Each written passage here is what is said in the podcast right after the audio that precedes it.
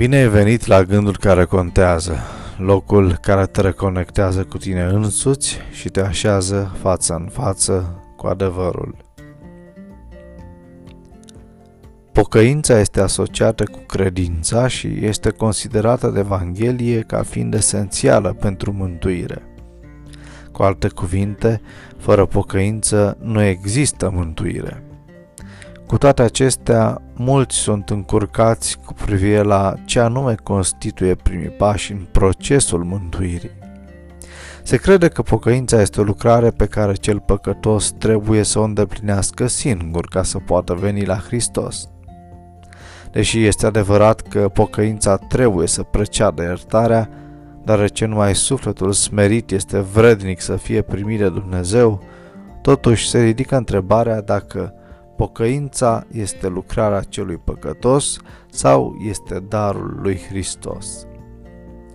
În Matei 3 cu 1 la 4 și 3 cu 5 la 10 citim În vremea aceea a venit Ioan Botezătorul și propovăduia în pustia iudeii.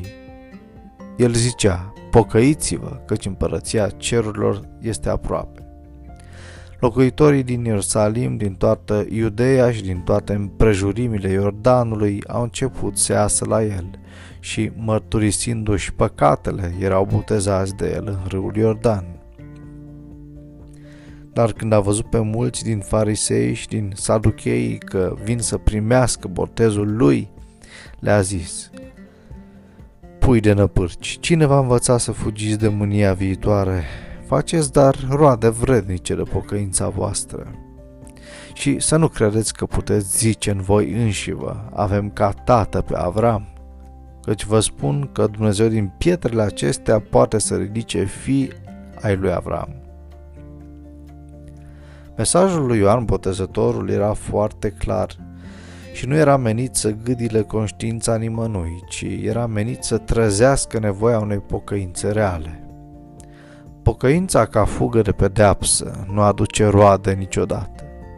Ioan atrage atenția asupra faptului că am învățat mecanisme prin care considerăm că ne-am obținut biletele pentru cer. Spre exemplu, evreii considerau că meritele lui Avram sunt atât de mari încât el poate răscumpăra toate deșertăciunile înfăptuite și toate minciunile rostite de Israel în această lume.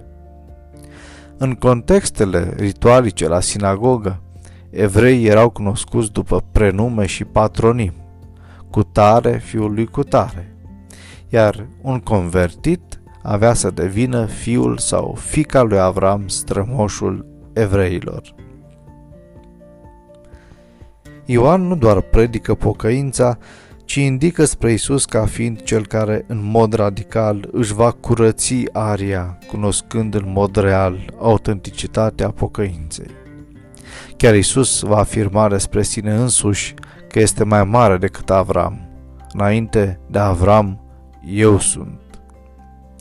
Pocăința nu are nici de cum natura unui merit, ci pregătește inima pentru a-L primi pe Hristos ca fiind singurul mântuitor, singura speranță a păcătosului. Asemenea iertării, pocăința este un dar al lui Dumnezeu, oferit prin Hristos. Prin influența Duhului Sfânt noi suntem convinși de păcat și simțim nevoia de iertare. Esența mesajului lui Ioan Botezătorul este aceea că Dumnezeu nu are nevoie de prozeliți, de convertiți, ci de oameni schimbați. Fă din ziua de astăzi o zi care contează.